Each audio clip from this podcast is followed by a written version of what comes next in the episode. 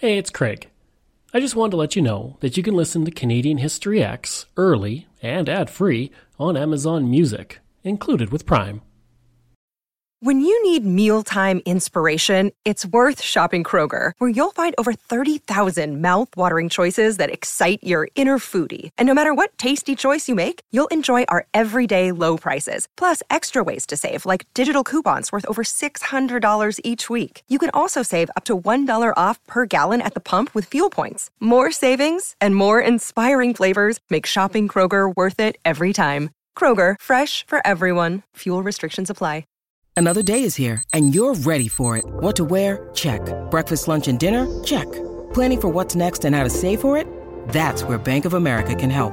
For your financial to-dos, Bank of America has experts ready to help get you closer to your goals. Get started at one of our local financial centers or 24-7 in our mobile banking app. Find a location near you at bankofamerica.com slash talk to us. What would you like the power to do? Mobile banking requires downloading the app and is only available for select devices. Message and data rates may apply. Bank of America and a member FDIC. Greetings and welcome to another episode of Canadian History X. If you'd like to support the podcast, you can for as little as $3 a month. Just go to patreon.com slash CanadaEHX. You can also donate to the podcast by going to CanadaEHX.com and clicking donate. Don't forget, I have two other podcasts out there. From John to Justin, which releases every single Friday, Canada's Great War, which releases every single Sunday, and Coast to Coast, which releases every single Thursday. All are available on all podcast platforms. You can email me at craig at canadaehx.com.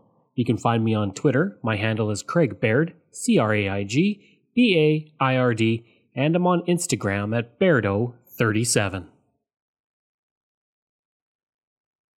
There are several dark chapters in Canadian history, from our own slavery history to our treatment of the Indigenous and the internment of those we deem to be enemy aliens. One of the worst, though, was implemented in 1885 and would survive into the 1920s, only to be replaced by something even worse. It was the Chinese head tax, and it remains a stain on the history of Canada. When Canada was building the Transcontinental Railway, the government wanted to get the railroad built fast and cheap. To accomplish that, 17,000 laborers were brought in from China and the United States to work on the rail line. Those Chinese laborers would deal with terrible conditions, were paid one third of what their co workers made, and dealt with immense racism. As workers from China came into the country, there was also a backlash against their immigration, especially in British Columbia. In 1878, the British Columbia government would attempt to pass a law that would ban all Chinese immigration to the province. That was struck down by the courts, and not for the reason that it was incredibly racist. Instead, it was struck down because the courts ruled that it was beyond the jurisdiction of a provincial legislature and was something only a federal government could do. The federal government would, of course, do just that. As soon as the last spike was driven in at Craigellachie in 1885, the government didn't see a need for the Chinese immigrants who came to Canada to start a new life and literally built the rail line linking the country. While those immigrants had begun to integrate themselves into Canadian society, the government didn't want any more immigrants arriving. In 1885, anti immigration sentiment in British Columbia was extremely strong. In 1884, the British Columbia government attempted to impose an annual poll tax of $10 on Chinese immigrants and to forbid them from buying land. The federal government would respond to this by organizing a royal commission to obtain the proof it needed to restrict Chinese immigration with the excuse that it was in the best interest of Canada. At first, Sir John A. Macdonald, the Prime Minister at the time, was against implementing the measures to prevent Chinese immigration, but sentiment was so high he saw the Commission as a good way to pass the issue. The Royal Commission on Chinese Immigration was formed after it was ordered into creation by Macdonald on July 4, 1884. Two men were appointed to the commission. The first was Joseph Adolphe Chapleau, who would be the fifth Premier of Quebec and was currently a Member of Parliament and the Secretary of State of Canada. The second was John Hamilton Gray, the former Premier of the colony of British Columbia, a former Member of Parliament, and currently a member of the Supreme Court of British Columbia. Through the inquiry, the commissioners spoke with 51 witnesses who submitted testimonies and answered 27 questions regarding Chinese immigrants, what should be done with them, and should they be restricted. Most of those interviewed gave negative testimonies against the Chinese. An example of this is that 20 of the witnesses stated that the Chinese had helped to develop the province, while at the same time 10 of those stated that the Chinese had also had a negative impact. The commission would speak primarily with individuals in Victoria and some in Nanaimo and New Westminster. Many critics felt that this skewed the report as it was in the countryside that they felt the Chinese men were taking jobs rather than in cities. The Commission also found that there were 157 Chinese women living in British Columbia and 10,335 Chinese men. The Commission looked at the immigration policies of other countries, including the American Chinese Exclusion Act, the New Zealand immigration policy, and the Australia policy. Both of those countries had their own tax on Chinese immigrants. In 1885, the Commission would submit its final report concluding that there was little evidence to support claims against Chinese immigration. The commissioners stated that the Chinese were judged on an unfair standard, but even with the lack of evidence of any threat of Chinese immigration, the report still recommended moderate legislation against immigration. The commission found three categories of opinions on Chinese immigrants. It would state, quote, 1. Of a well meaning but strongly prejudiced minority whom nothing but absolute exclusion will satisfy. 2 an intelligent minority who conceive that no legislation whatsoever is necessary, that, as in all business transactions, the rule of supply and demand will apply, and the matter regulate itself in the ordinary course of events. 3. Of a large majority who think there should be a moderate restriction based upon police, financial, and sanitary principles, sustained and enforced by stringent local regulations for cleanliness and the preservation of health. Only a small minority felt that no legislation was needed. Instead of pushing for an outright ban on Chinese immigration, the Commission stated that a head tax was the best option. The Commission found that the average Chinese laborer made $300 each year and saved $43 per year. Upon the report coming out, many in British Columbia were angry that it was not harsh enough in its wording. On March 6, 1885, a public meeting was held in Victoria attended by the mayor and local members of parliament, to push the government for harsher action. A local MP, labeled as Mr. Duck, would tell the gathered meeting members, quote, Whereas the actions of the Commission, Mr. Chapleau and Gray, appointed to inquire into the Chinese question, has to a great extent failed to recommend such measures as would be calculated to remedy the evil effects of the presence of Chinese in our midst, and if the recommendations were to be wholly acted on by the Government of Canada, it would necessarily fail to accomplish the object desired. A meeting was also held in Toronto where J.W. Rooney would state, quote, that the advent of a large number of Chinese under prior contract and as semi slaves, in itself contrary to the spirit of our freedom, that they are a menace to the morality of this Christian country, are antagonistic to the interests of the country as a whole, and that their competition as slaves in the labor market is detrimental to the welfare of the working people of Canada. The Canadian government then passed the Chinese Immigration Act of 1885 due to the findings of the Commission. It did not implement a $10 tax, though, instead, choosing a $50 tax on all Chinese immigrants except diplomats, government workers, tourists, merchants, scientists, and students. This act was the first in Canadian history to exclude immigrants simply on the basis of their ethnic origin. The act didn't just put in the restriction of a head tax, it only allowed one Chinese passenger for every 50 tons of the total weight of a ship. The act would state, quote, No vessel carrying Chinese immigrants to any port in Canada shall carry more than one such immigrant for every 50 tons of tonnage, and the owner of any such vessel who carries any number in excess of the number allowed by this section shall be liable to a penalty of $50 for each person so carried in excess. To put this into context, the restriction for European immigration was set at one person per two tons of weight. When Chinese immigrants arrived, they were also often put in detention facilities for weeks before they were even allowed into the country. Over the coming years, there would be several amendments to the original act. In 1887, any Chinese woman who married a non Chinese man was exempt from the head tax. The amendment also allowed a Chinese individual to pass through the country by rail en route to another country.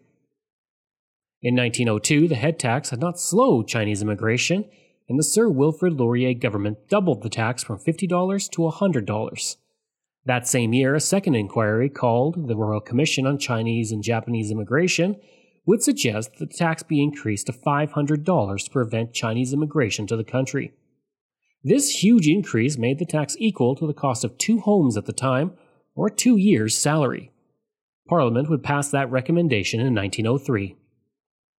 On February 24, 1902, the following was reported in the Vancouver province. Quote, it is announced that the majority report of the Chinese Commission will recommend an increase of the head tax to $500. A minority report will recommend that the head tax be $300 for two years, then to be increased to $500 if $300 is found insufficient. The report is therefore practically unanimous. Stowaways were relatively common as immigrants tried to avoid the racist tax. On October 15, 1902, the Victoria Daily Times reported that stowaways were found on the Glen Ogle when it arrived in town, stating, quote, There were on board the steamer 18 Chinese stowaways. They were unable to pay their head tax and were accordingly turned over by the captain to the police authorities.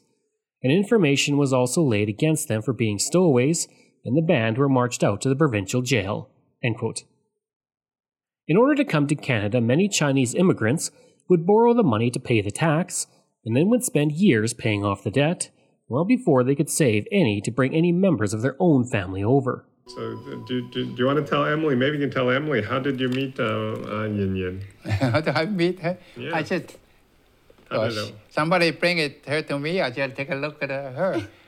she, I said, you, and then they ask you, you like her? I said, yes, that's it.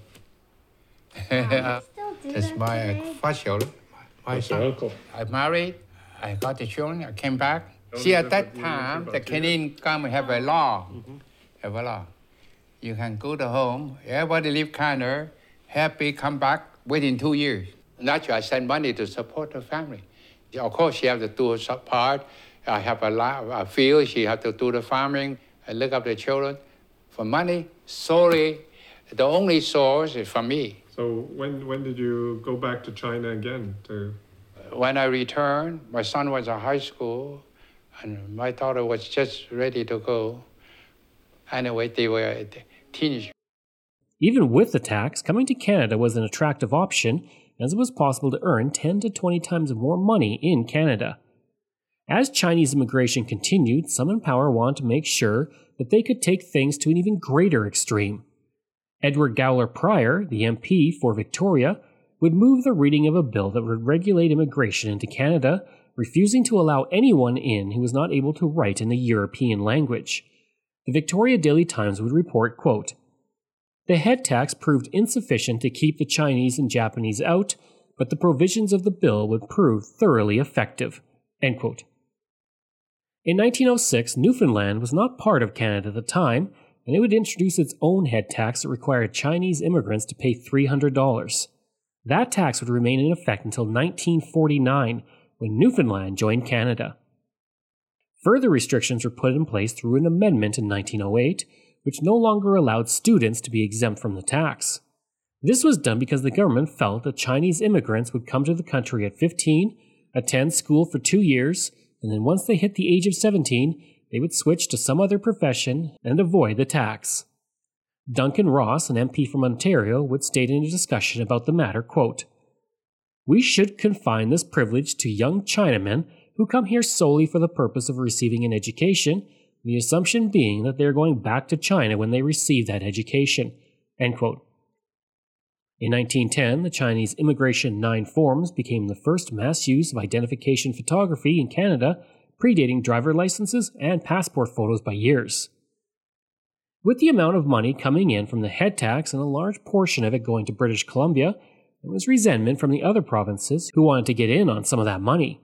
Ontario was one such province, and in an article printed on November 12, 1910, it is stated, quote, The collector of customs at Toronto, who evidently possesses the Ontario spirit, discovered that British Columbia was getting 800,000 to $900,000 per year out of the tax on incoming Chinamen, and he lost sleep in discovering how his own province could pull down some of this amount. End quote. In 1917, immigration officials were given the right to arrest any Chinese person that they believed to be entering Canada illegally. Ironically, on March 26, 1917, The report that the United States would charge a head tax on any Canadian moving into the country was met with anger by Canadians, who at the same time supported the Chinese head tax for their own country. A story printed in the Regina Leader Post stated, quote, After April, Canadians who want to locate to the United States will have to pay the head tax of $8. The act will even penalize Canadians living in the U.S. who have not become citizens. If they revisit their old home or are returning to their place of business, the head tax must be imposed. At the same time, due to so many young men serving in the Canadian Expeditionary Force, there was a shortage of labor and Chinese Canadians filled that need. Of course, when the war was over, most were fired from their job. The sad fact is that 300 Chinese Canadians volunteered to fight in the First World War, to fight for their new country, and even in the army they were subjected to racism and those in charge were very hesitant in giving an officer's commission to a Chinese Canadian. In 1919, a Chinese Canadian named Fong Sun was sent to court and charged with landing in Canada without paying a head tax. He actually paid the tax in 1901 when he first arrived, but in 1918 he made a short trip to the United States, but a BC court upheld that he did not have to pay the head tax again, as the registrations for travel outside Canada were meant for those who went to China, not to the United States. The Vancouver Sun would report, quote, Fong Sun came here some years ago on payment of the head tax of $500, and his visit to Bellingham was of the clandestine order. He was arrested at Cloverdale and charged with having unlawfully entered Canada and was fined $100 and costs, and stood in peril of being deported to China. On appeal, it was contended on his behalf that he had been properly admitted to Canada on payment of the head tax he could not be convicted of unlawfully entering the country. Soon enough, the Canadian government made a change in 1921 when any Chinese person who left Canada for more than two years had to pay another head tax upon their return. In 1923, the Chinese head tax was finally ended. Over the course of the 38 years that it was in place, 82,000 Chinese immigrants paid $23 million in tax, or $1.2 billion today. Of that, 40% went to British Columbia. Of course, something else would come in place. T.G. McBride, the MP for the Cariboo riding, would state, quote, If the Almighty had intended the people of the Orient and of Canada to live together, he would not have put the Pacific between them. The remark brought a round of laughter in the House of Commons while they debated banning Chinese immigration from coming to Canada. McBride would go on speaking not about allowing merchants into the country as well, stating, quote, Why let merchants come to run our cities? I think we have sufficient at present. End quote. Prime Minister William Lyon Mackenzie King would state, quote, The head tax had been abolished because it had been considered out of character that a country calling itself Christian should handle a problem by imposing a head tax on working people while at the same time subscribing funds for missionaries to go to China to impart the principle of Christianity. The people of the Republic did not want to be placed under the indignity of exclusion, though they would not be offended by a law restricting immigration. Despite the efforts to stop Chinese immigration between 1881 and 1921, the Chinese population grew from 4,383 people to 39,587 people. On top of the head tax, Chinese Canadians could not practice law or medicine, could not vote in elections, could not hold public office, own crown land, or be employed at public works. Chinese Canadians were not allowed to swim in pools with white people and had to be segregated in movie theaters. In those days, we were uh, worse than second class citizens. We were regarded as aliens. We couldn't vote in election time. We weren't allowed to enter public facilities like uh, city owned swimming pools and city owned golf courses. So uh, Chinatown was our entire universe because we were discriminated the moment we step outside of the Chinatown boundary. Even provinces that had small Chinese Canadian populations put in laws to restrict immigration. For example, in 1901, Manitoba adopted language tests. These tests disqualified people as voters if they were unable to pass a language test in a selected European language. In Saskatchewan in 1912, the White Women's Labor Protection Act was passed that forbid any Chinese employer from hiring white women employees. Due to the costs in moving to Canada, it was mostly men who came to the country, creating a ratio where there were 28 Chinese men for every one Chinese woman. The hope for many of the men was to come to Canada, save their money, and then bring their families over. Unfortunately, the new act I was talking about by the government would put a stop to that completely. While the Chinese head tax ended, it wasn't because everyone realized it was racist. Instead, the Chinese Exclusion Act came into place.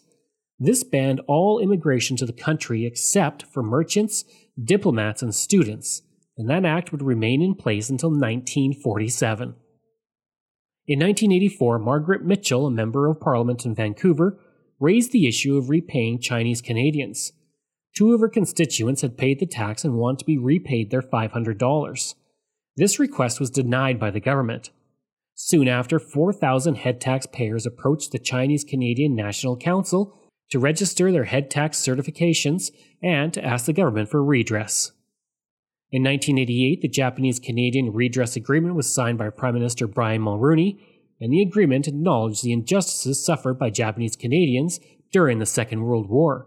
And this was seen as an example of what could be done for Chinese Canadians. In 1993, Prime Minister Brian Mulroney made an offer of individual medallions, a museum wing, and other collective measures. This was rejected by Chinese Canadian national groups. Jean Chrétien would become Prime Minister that same year, and the cabinet refused to provide an apology or redress.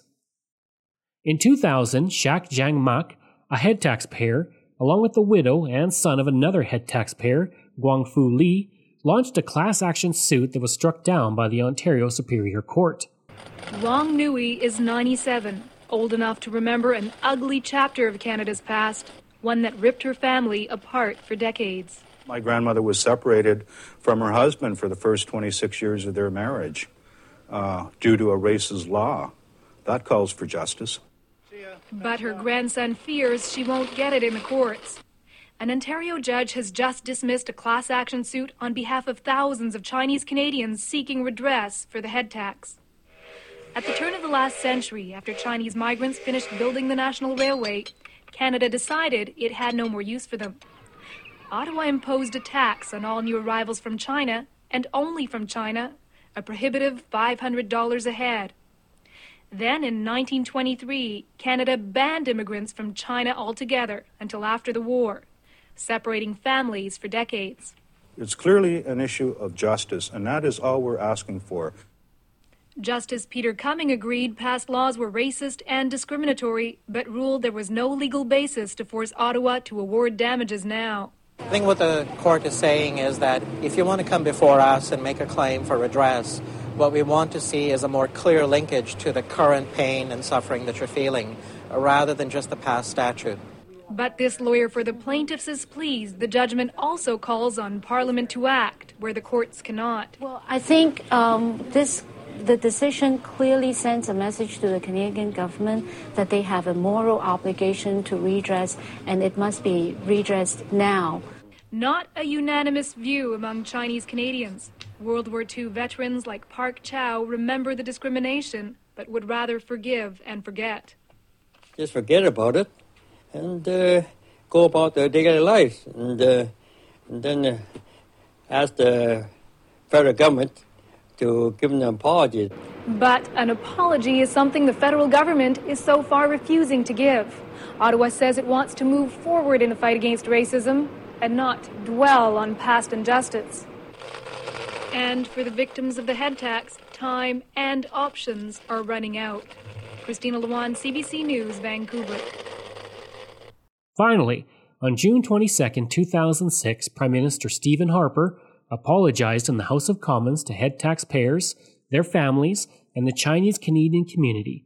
He pledged a commitment to establish funds to create a community project that acknowledged the past of immigration restrictions.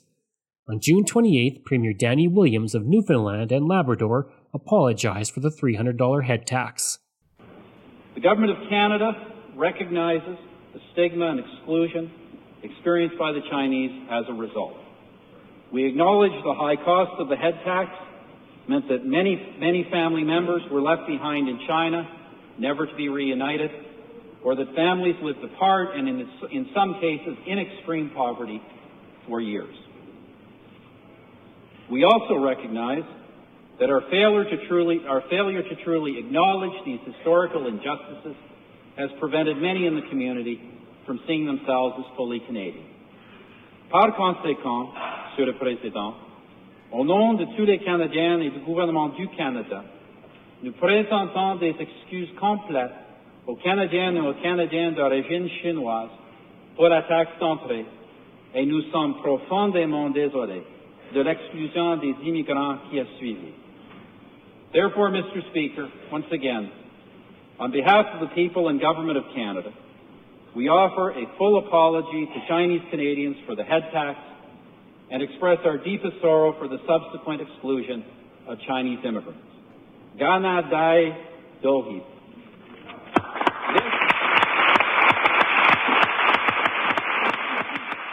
In 2009, 785 people received payments of $20,000 from the federal government. Most were the families of head taxpayers, while less than 50 head taxpayers received money for the injustice. The Government of Canada would establish the Community Historic Recognition Program, which would allocate $5 million to projects about Chinese immigration restrictions. This led to the creation of 33 art, music, theater, oral history, film, and literature projects about the Chinese head tax. I hope you enjoyed that episode on the Chinese head tax, and if you did, please leave a rating and review. If you like, you can reach me through email at craig at canadaehx.com. You can also visit my website where you'll find hundreds of articles on Canada's history as well as all my podcast episodes. Just go to canadaehx.com. And don't forget, you can support the podcast through Patreon. There are multiple tiers to choose from, all with great benefits. You can support the podcast for as little as $3 a month, just like all of these wonderful patrons have, and I apologize if I mispronounce any names. Randy Hayden, Doug Campbell, Reg W., Deborah Carlson, Francis Helbling, Randall McCallum, Diane Wade, Lorianne Kirby, Gary Dolovich, Nick Zinri, Shannon Marshall, Clinton Martinez, Dimitri Shove, Aaron O'Hara Myers, Robert Dunseith, Todd Casey, Catherine Roy, Luke S., J.P. Bear, Jason Hall, Phil Maynard, and Iris Gray. If you want, you can find me on Facebook. Just go to facebook.com slash Canadian History X. You can find me on Twitter. My handle is Craig Baird, C R A I G B A I R D.